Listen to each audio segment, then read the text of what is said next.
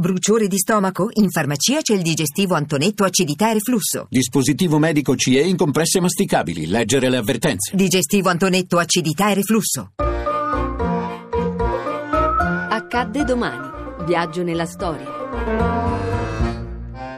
11 ottobre 1962. Con il discorso alla Luna si apre il Concilio Vaticano II. Diletti figli, il Concilio Vaticano II ci sta innanzi, oggetto dei desideri e dei voti, ormai si può ben dire, di tutto il mondo.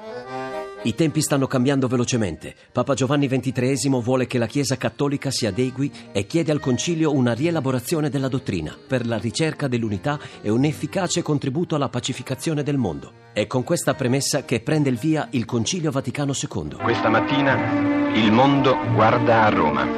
Attendiamo tutti l'avvenimento più solenne e straordinario della Chiesa cattolica. Oggi infatti si apre il Concilio Ecumenico Vaticano II che ha chiamato in San Pietro i vescovi di tutta la terra abitata.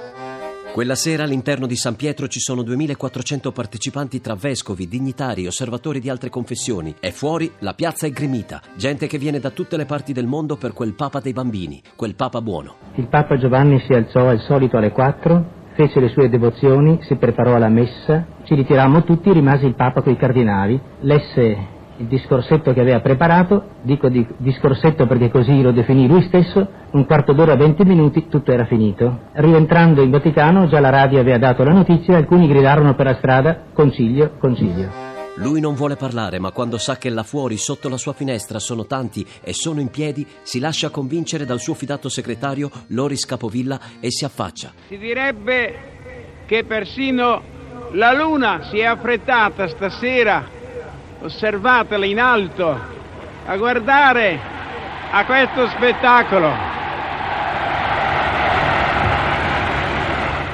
Tornando a casa troverete i bambini, date una carezza ai vostri bambini e dite questa è la carezza del Papa. Troverete qualche lacrima da asciugare, fate qualche, dite una parola buona. Il Papa è con noi.